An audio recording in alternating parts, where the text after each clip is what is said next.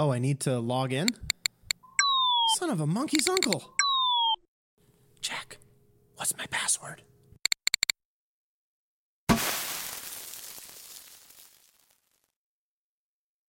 Hurry up, we gotta get service started. What? Two factor authentication?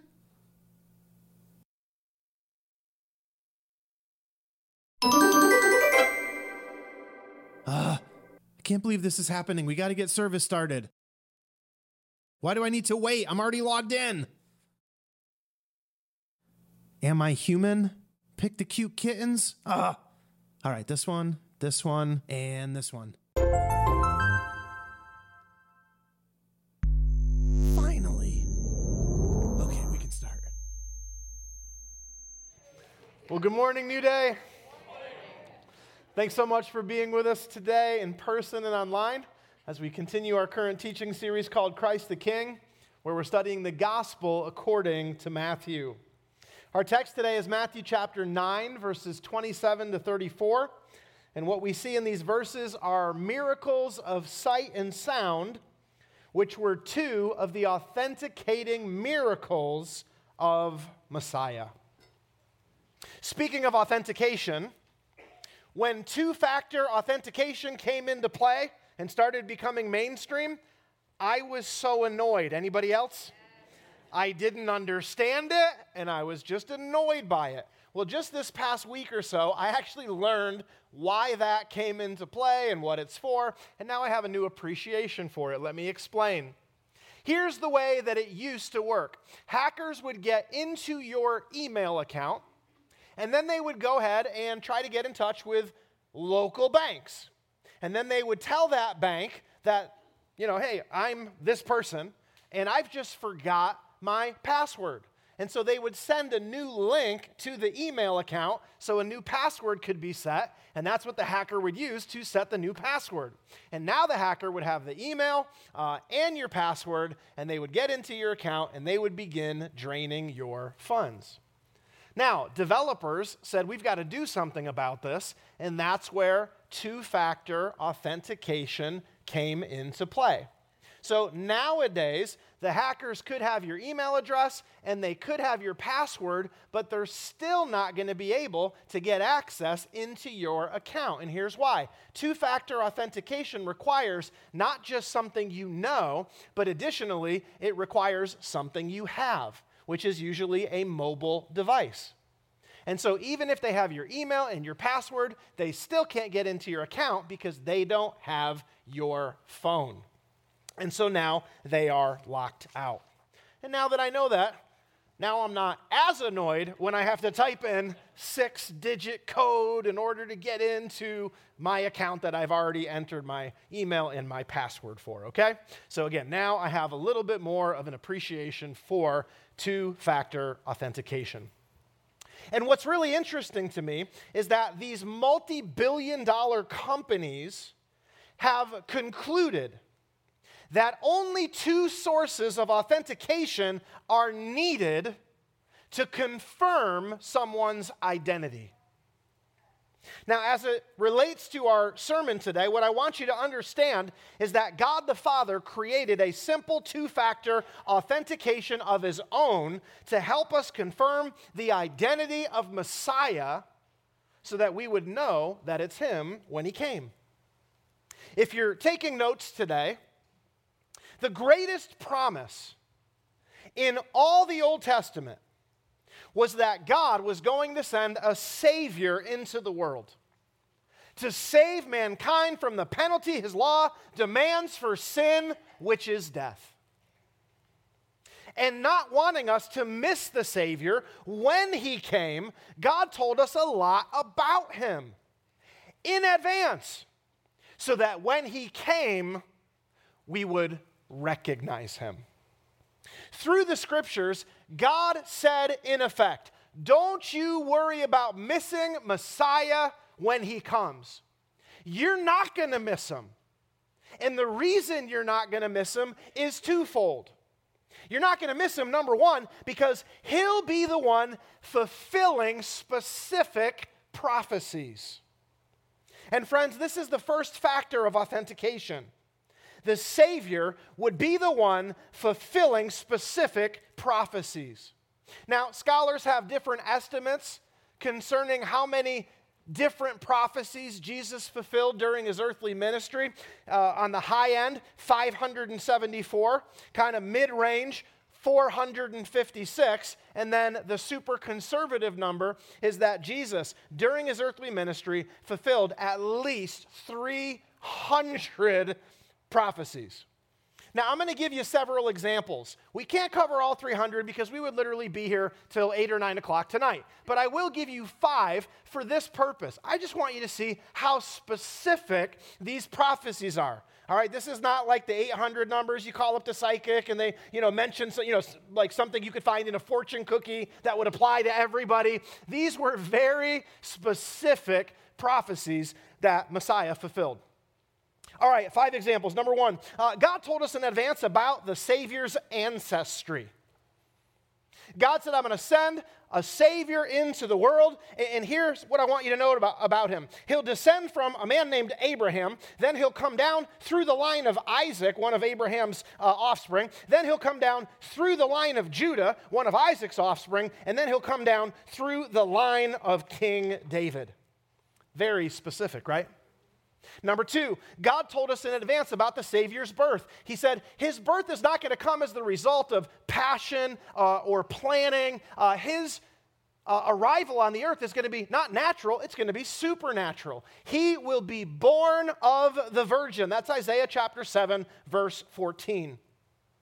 Number three, God told us in advance about the Savior's birthplace. God said, Now let me tell you where this Savior is going to be born. He's going to be born in Bethlehem. But that wasn't specific enough for God. God knew that there were several Bethlehems throughout the land of Israel. So God said, Not just any Bethlehem, but the Bethlehem located in Judea, which was the southern portion of the nation of Israel. Number four, God told us in advance that when Messiah came, a herald would precede his arrival. God told us that a voice would come crying, Prepare the way of the Lord. And God not only told us that a herald would come, God told us what the herald would be like. He said, A herald will come in the spirit of the prophet Elijah. In other words, he will be like the prophet Elijah. And that's exactly how John the Baptist came in the spirit of Elijah. God said, My herald will serve as my voice, my messenger, my prophet, telling everyone that the time of the Savior has finally come. And finally, number five, God told us in advance that his Messiah, his Savior, his Savior King that he promised to send into the world would come as a light to illuminate for all the way by which they might be saved. But God didn't want us confused concerning where this light would primarily shine. And so God told us uh, in the Old Testament, in, in Isaiah chapter 9, verse 1, that his light would come shining in the Galilee of the Gentiles, in the area known in the Old Testament as Naphtali and Zebulun, the land located in the northern part of Israel, which was located between the Jordan River and the Mediterranean Sea. That's pretty specific, right? It's not general, couldn't be interpreted 80 different ways. God said, Let me give you the latitude and the longitude of exactly where he'll spend most of his life ministering as a light to illuminate for all the way by which they might be saved. And friends, it goes on like this. As we keep studying through Matthew's gospel, we're going to see prophecy after prophecy after prophecy after prophecy. So far, we've covered just five. There's many more to come. Uh, hang with us in the months and years to come. We'll get through them all. But the point is this we would not miss Messiah when he came because he would be the one fulfilling specific prophecies, conservatively, over 300 of them. Okay, Number one, God has said, you will not have to worry about missing Messiah because he will be the one fulfilling specific prophecies. But let me give you a second reason why you don't need to worry about missing Messiah when he comes. You don't have to worry about being confused. Is this the one who will save me from my sins or not? You don't have to worry about that. Because not only will he be the one fulfilling specific prophecies, number two, he will also be the one performing specific miracles. And friends, this is the second factor of authentication. The Savior would be the one performing specific miracles. Now, do you guys know that God the Father set aside certain miracles of healing specifically for Messiah to perform when he came? Did you know that? In the Old Testament, God the Father performed a number of miracles of healing. For example, He healed a couple women of their inability to conceive. He healed a couple lepers. He healed the sickness of Nebuchadnezzar and, uh, excuse me, of Job and Hezekiah. And then He healed Nebuchadnezzar's insanity. So God did a number of miracles of healing. They were few and far between, but they did take place. But God intentionally limited himself in what kinds of miracles of healing he would perform because he was saving certain miracles of healing just for Messiah so that people would recognize him when he came.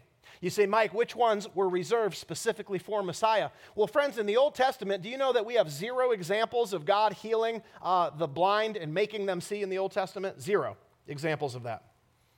We also have zero examples of God making the lame walk. We have zero examples of God making the deaf hear. We have zero examples of God making the mute sing for joy. But here's the deal. Though these miracles had never been done in all of human history, God told us in advance that when Messiah came, take a look, he says, then, when Messiah comes, the eyes of the blind shall be opened and the ears of the deaf unstopped.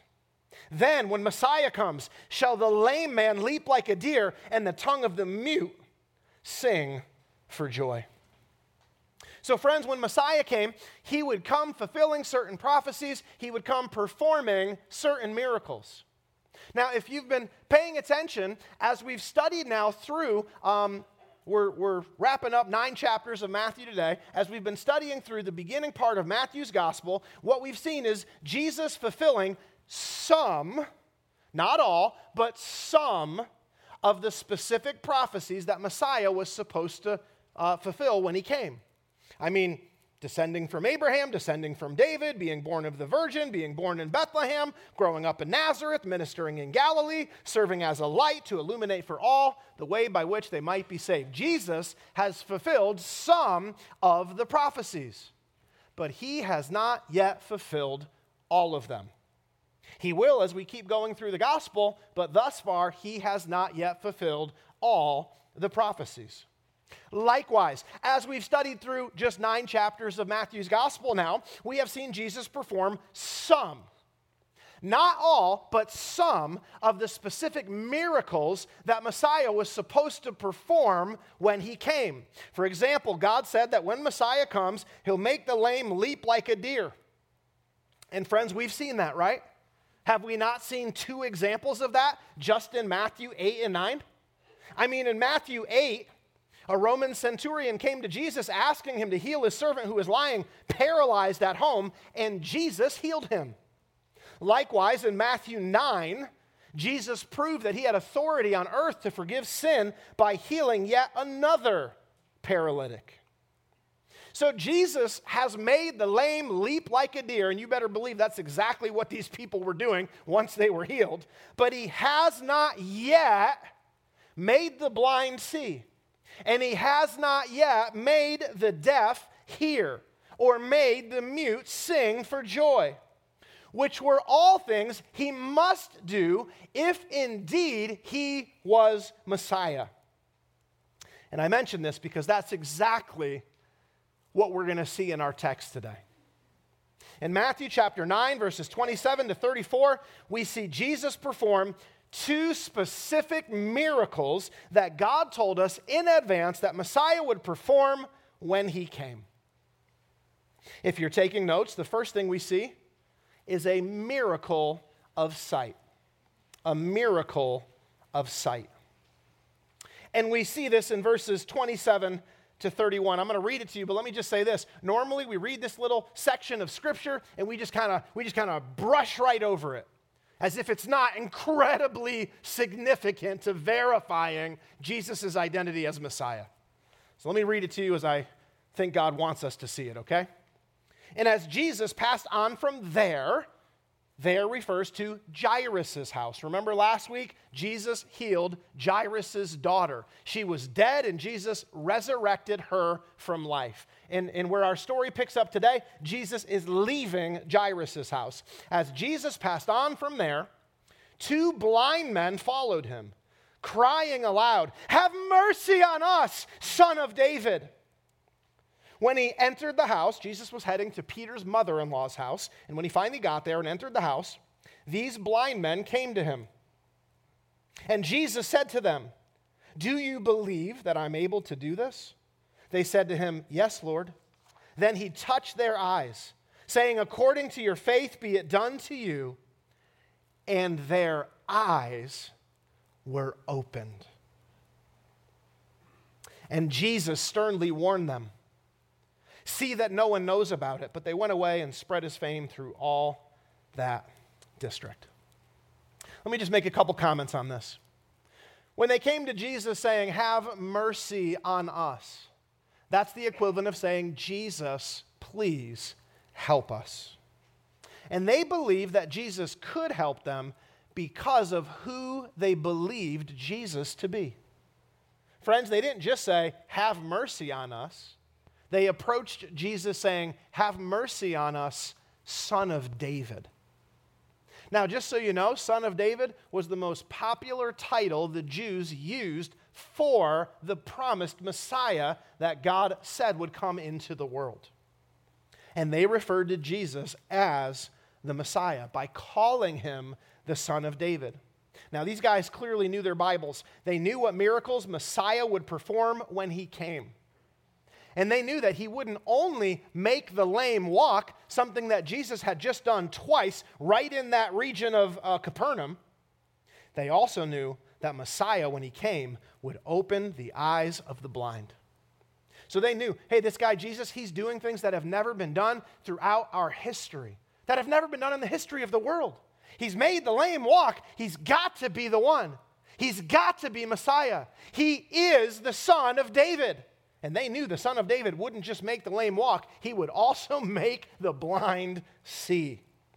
So they tracked Jesus down there in Capernaum, which wasn't hard at all to do. And when they arrived, Jesus was inside Jairus' house. So they waited outside until Jesus came out. And when he did, let me tell you, they made such a racket. The Greek word used here is krazo, and just so you know, the kind of racket they were making, that's used in Revelation chapter 12, verse 2, to describe a woman screaming in her labor pains. So that's why when I read it, I said it so loud Have mercy on us, son of David! That wasn't even close to how they were doing it. They were screaming it even more intensely than that. And they just followed Jesus, screaming the entire way, all the way from Jairus' house back to Peter, Peter's mother in law's house. They know that Jesus can heal them, and they are desperate for him to do so. Once Jesus arrived at Peter's mother in law's house, he apparently invited them in. And inside the house, he performed the specific miracle that God said the Savior King would perform. He gave sight to the blind, something that had never been done before. Now, curiously, Jesus strictly forbids them to tell anyone what he had done. In, and the words used here, this is not a friendly, remi- uh, a friendly reminder, this is a strict warning. Jesus did not want them sharing who he was as evidenced by the miracle he performed. And I get it. This is so confusing because when we get to Matthew 28, we have the Great Commission go and tell everyone. But now, what we see up until Matthew 28 is what we could call the Great Restriction. Jesus continually telling people, tell no one who I am. And that's confusing, right? But, friends, here's the deal. I began to introduce this concept to you last week. This week, I'll expand upon it. But here's the deal Jesus was trying to prevent a premature death uh, at the hands of the Romans, or a premature death at the hands of the Jews for that matter. if everyone went around saying Jesus is the Messiah, what that meant in that day, because of people's misunderstanding concerning the role of Messiah when he came, what that meant to those who heard was this Jesus is the one who will be the political and military ruler who will overthrow Rome from occupying the land of Israel. And friends, that would have got Jesus a premature death. Jesus didn't mind dying. He was born to die for the sins of the world, and he was willing to die when the time came. But he did not want to die prematurely uh, apart from God's timetable. Had Jesus died prematurely, then number one, he wouldn't have fulfilled the prophecies he was supposed to fulfill. He hasn't ridden into Jerusalem on a donkey yet. He hasn't been betrayed by a close friend yet. He hasn't suffered for the sins of others, uh, dying a substitutionary death on the cross yet, nor has he resurrected from the grave yet. So if Jesus was put to death prematurely, there are prophecies that needed to be fulfilled that wouldn't have been. Number two, had Jesus died prematurely, then there were certain miracles that would not have been performed that Messiah needed to perform to confirm his identity. Number three, if he had died prematurely, then um, the disciples would have gone um, uh, sharing an incomplete gospel. Jesus didn't want them going out saying who he was until he had died on the cross and resurrected from the grave. Because had he sent them out prematurely, they would have gone out to proclaim an incomplete gospel. And finally, number four, had he died prematurely, we would have had untrained disciples. Jesus needed all three and a half years with them to shape them and mold them to become the church leaders that he had intended. And for these four reasons, Jesus, not, not in a friendly way, but strictly forbade them not to tell what he had done, because what he had done would have revealed who he was, and that could, could have put Jesus to death before God's appointed time, before the disciples were trained, before all the prophecies were fulfilled. But try as he might, and despite the stern warning, what did the two blind men do? They went away and spread his fame through all that district, which put Jesus' life in grave danger from both the religious leaders and the Romans. So Jesus helps them out, and in return, what do they do for Jesus?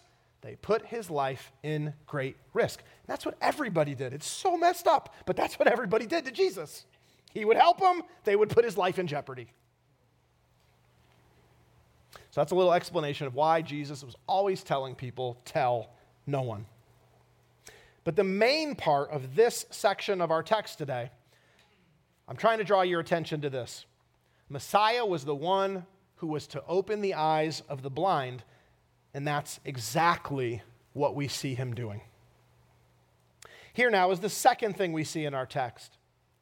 After Matthew covers a miracle of sight, he next covers a miracle of sound. And we see this in verses 32 to 34. Again, so easy to just read it over, gloss right over it, think no big deal, and move on to whatever's next. But don't do that. Here we go. Let me read it to you.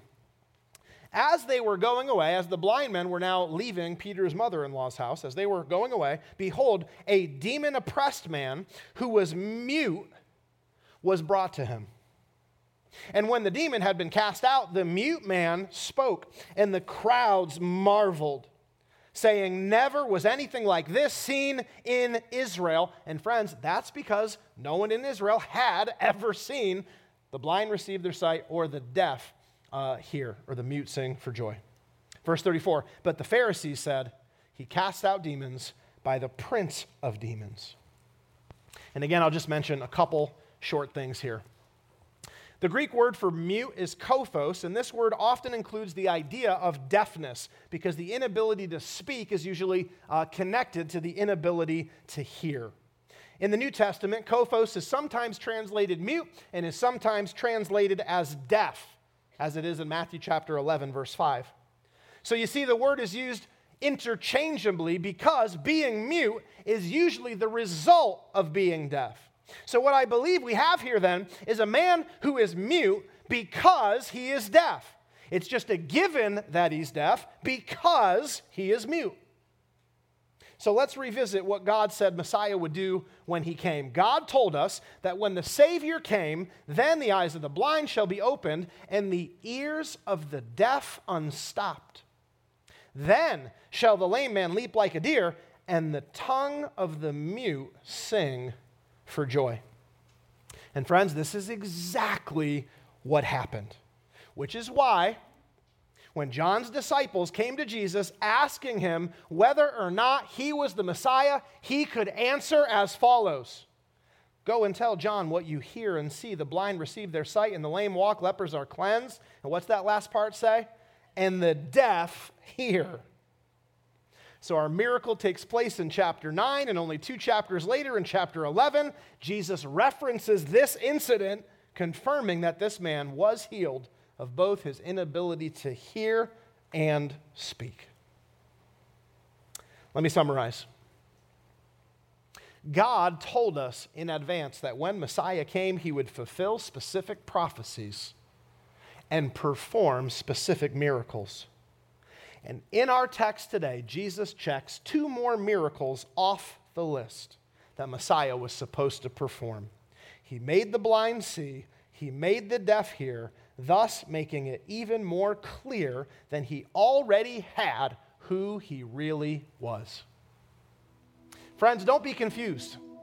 Though Jesus had to do it in a, a, way that wasn't overt, Jesus 100% was declaring to all who he really was. He wanted people to know. He just couldn't go saying it overtly because that would have resulted in his premature death. So Jesus just let his actions speak for him and in performing all the miracles that God told us in advance that Messiah would perform when he came, Jesus was declaring through his actions who he really was. He just made it so clear. Now, friends, today as we wrap up chapter 9, we wrap up the first of five major discourses in Matthew's gospel. And the gospel writer Matthew has made some notes for us to show us how people responded to Jesus after he fulfilled specific prophecies and after he performed specific miracles. In our text today, we actually see three specific responses to Jesus, and these were basically the three different ways in which people responded to the evidence for Jesus being God's promised Savior King. Let's look at the three ways people responded to Jesus. Number one, if you're still taking notes, some people decided for Jesus. And we see this first of the three responses um, in the way that the two blind men uh, responded to Jesus. They saw the evidence that he was healing the lame and making them walk. And they said only God could do this. And they concluded that Jesus was the Messiah. So they readily and publicly and loudly confessed their belief to everyone, calling Jesus the Son of David. So some people saw the evidence and they decided for Jesus. I wish everyone responded that way, but that's just how some responded to Jesus. Number two, while some decided for Jesus, uh, we learn from our text today that others were undecided about Jesus. And we see this response from the crowds. When Jesus made the deaf hear, the crowds marveled, saying, Never was anything like this seen in Israel. But, friends, just because they marveled at what Jesus had done doesn't mean they made a decision for or against Jesus at this stage of Jesus' ministry, the crowd does not represent all who are sold out in discipleship. The crowd represents those who are following him, listening to his teaching, enjoying his show. They're, they're, interested, but they have not yet made the same confession that the two blind men made, having concluded that Jesus was indeed the Messiah, the Son of David. These are just the crowd. They're, they're the undecided. They're interested, but they haven't made a decision one way or the other. So some people decided for Jesus, some were undecided about Jesus, and now, thirdly, we see some decided against Jesus. And this is why Matthew included the response of the Pharisees, because we see this third decision that many made, not just the Pharisees, but many of the people as well. Some decided against Jesus. Jesus came saying, Could my identity be any more clear? I'm fulfilling the prophecies, I'm performing the miracles, I'm doing things that only God can do by demonstrating power uh, over disease and over nature and over demons and over sin. And, and I even have demonstrated my power over death. I mean, uh, he couldn't have made it more clear who he was. Yet some decided against Jesus, like the Pharisees. The Pharisees saw all this. They heard the reports, they witnessed things themselves, and here was their conclusion. Oh, Jesus, uh, let me tell you about Jesus. He cast out demons by the prince of demons, which is like idiocy. This is inane. This is absolute drivel. It's utter nonsense. Their theory is that Jesus is in cahoots with Satan, who ostensibly is giving Jesus power to undo the work of the demons who work for Satan. But, friends, when you have a vested interest in rejecting the truth, you'll come up with some pretty ridiculous ways by which you go about rejecting that truth. This is what people do. They did it back then, they do it today. But all this to say, there were some who decided against Jesus. To apply the text to our lives today, I want to ask you this question Which camp do you find yourself in today? For everyone here in person, maybe you just want to go ahead and answer that in your heart. For those of you who are joining us online, uh, if you would be so bold, maybe you want to go ahead and type your response um, into the little text chat there. But I want everyone answering, however you do it. Which camp are you in today? Are you decided for Jesus? Are you undecided? Or have you decided against Jesus? Where are you at today? Hopefully, now you know where you're at. And for everyone, regardless of where you're at, I want to give you one practical next step today. Number one, if you've decided in favor of Jesus, then your next step is to follow him in discipleship. Friends, understand this. Many people look at the evidence and, and they're not idiots. And so they basically say, uh, Jesus made it pretty darn clear. Uh, I do believe that he is who he claimed to be. He is the Messiah. I mean, who else could fulfill all the prophecies and perform all the miracles and, and, demonstrate the same power that God had in the Old Testament in numerous ways? I mean, it's just so obvious. So I declare, as the blind men did, Jesus is the Son of David. And hey, that's a great first step. But you know what?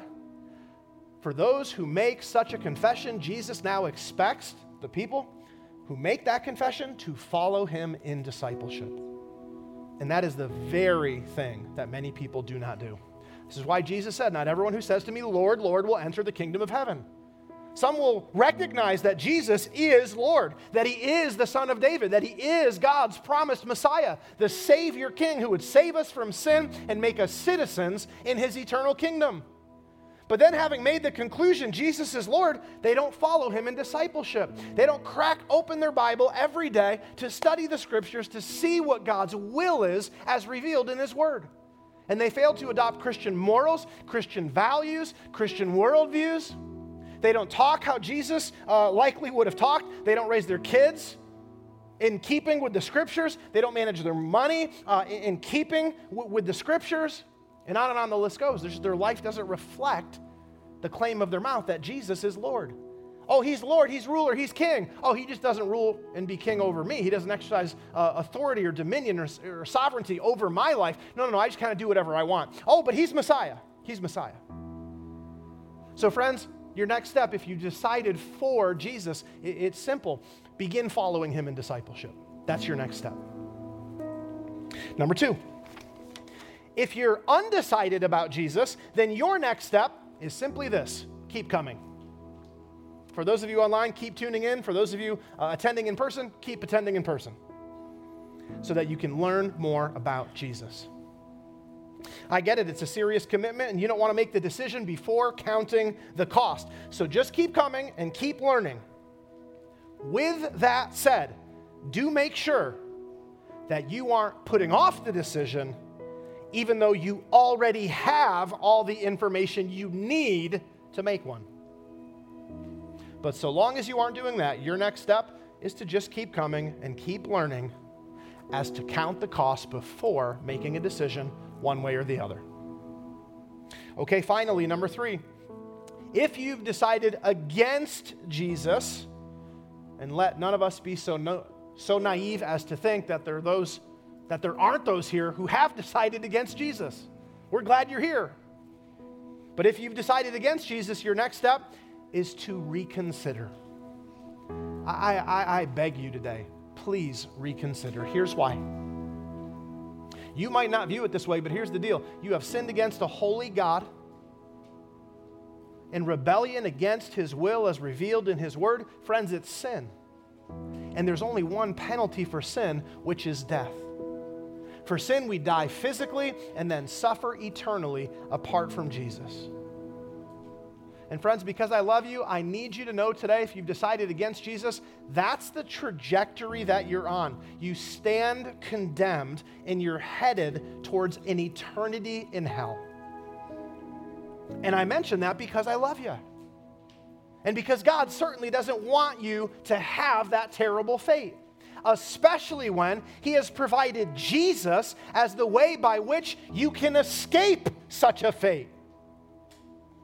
But you've got to call on Jesus, trusting Him to forgive you of your sins, and then you've got to follow Him in discipleship. Jesus saves those who make Him Savior and Lord.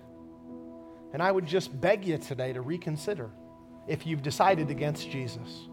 You can decide against gravity to your own peril, and you can do the same with Jesus. So I ask you today, won't you reconsider? Why pay the penalty for sin when Jesus has already paid the penalty for you?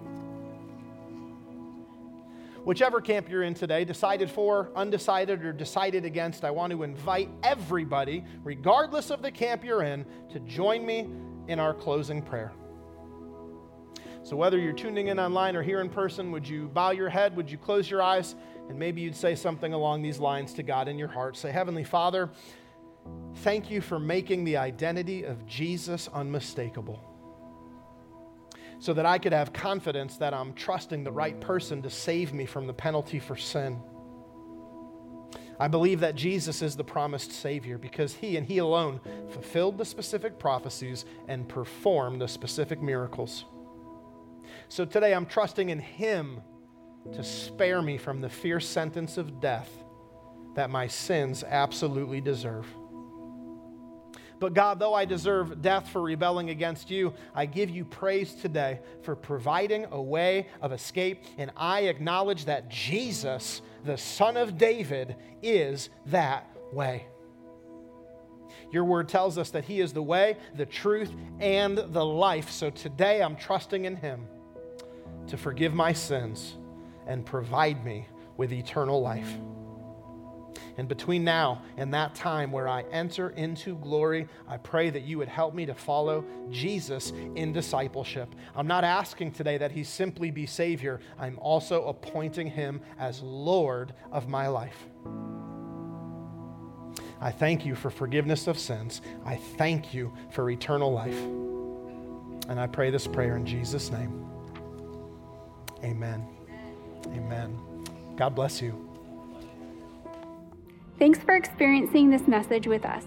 We would love to connect with you even more, so be sure to like us on Facebook or follow us on Instagram. And don't forget to find us on the Church Center app for more information about all things New Day. May God bless you, and we hope to see you again soon.